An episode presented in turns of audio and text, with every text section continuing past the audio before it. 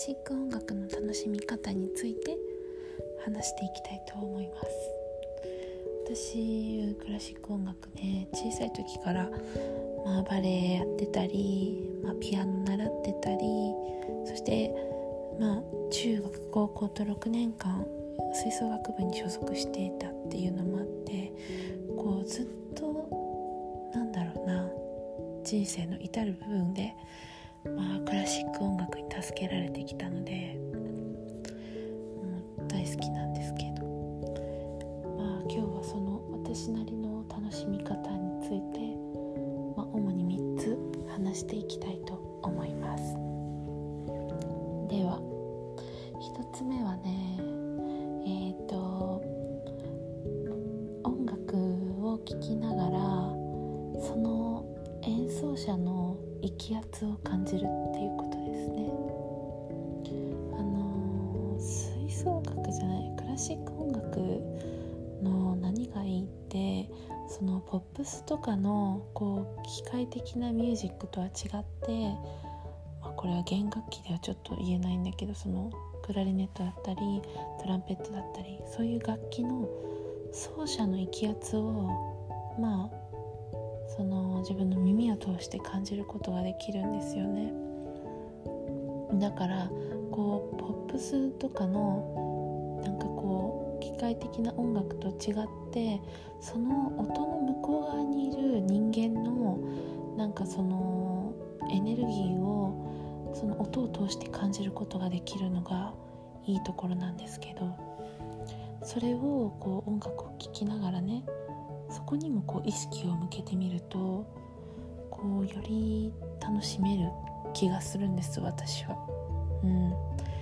からそれを意識して音楽を聴いています。特にクレッシェンドデクレッシェンド。まあクレッシェンドの時ね、うん、クレッシェンドの時はよりこうその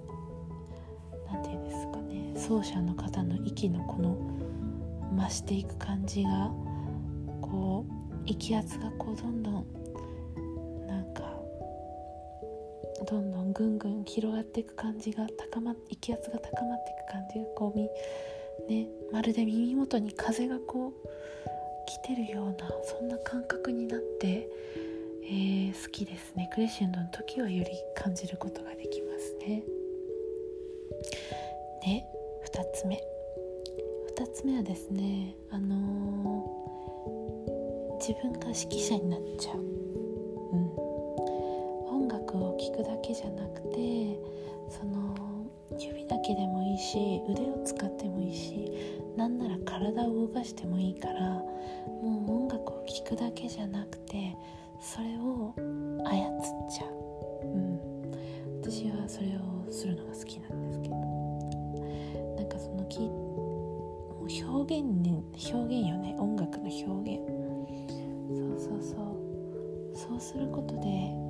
なんかもう取り入れるだけじゃなくて自分もこう音楽にその音楽に参加してるような気分になってより音楽を楽しむことができるのでまあ時々やってます。うん。そうね。で最後3つ目。私はあの楽の中でのその和音和音の、えーと、一番根底となる部分根音と呼ばれるところですね。チューバだったり、えー、コントラバスだったりがあのなんだろう奏でてくださってる一番音楽の基盤となるその音楽の基盤となる部分の音に耳を傾けて、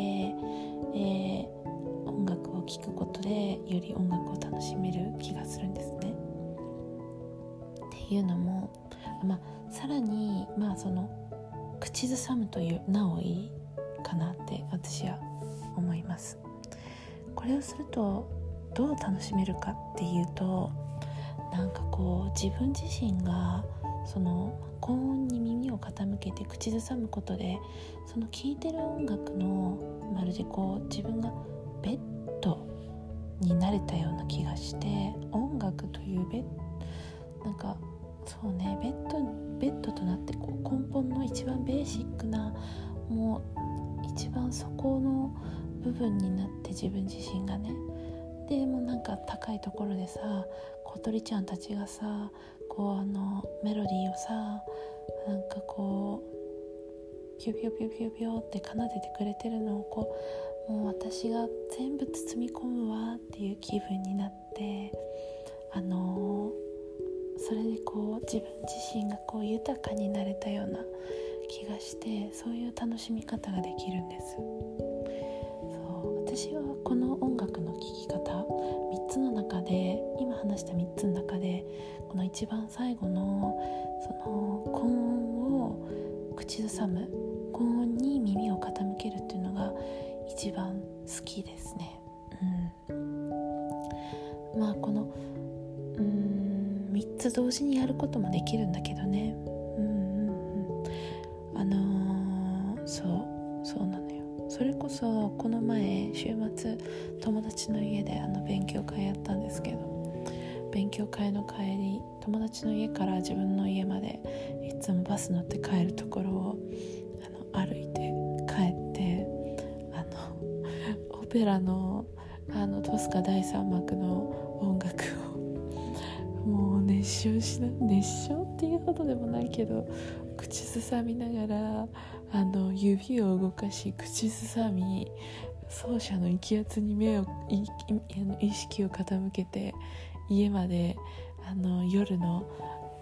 街を歩くっていう夜のアルカラの街を歩くっていうまあ鬼人でしたけど鬼人やってましたけどから見たらお菓子の人だったのかもしれないけど。まあまあまあまあまあいいでしょう。ここ日本じゃないし。まあわかんないけど。まあまあまあまあそんな感じで。私なりの楽しみ方を3つ話しました。そうね。でもなんか私にとってそのもうさクラシック音楽がさそのただ楽しむ音楽ではなくてこうあ中学時代のこの時期にこれよく聞いてたなとかあ高校時代一緒に大会に出てたどこどこ高校が演奏してたやつだなとかなんかこう自分の歴史を振り返るなんかこうきっかけになるからまたそれもいいよね。うん、その音楽を聴いてこのメロディー美しいだけで終わらなくて何年前か何年前のあれを思い出すわっていう。それもまた楽しみ音楽の楽しみ方なのよね。という感じで終わりにしたいと思います。まあまあまあまあ。これは誰にとって誰にとって有益な情報なのかわからないし多分誰にとっても有益な情報じゃないし、まあ、自分のためのメモですけど、うん、というわけでさようなら。チャオ。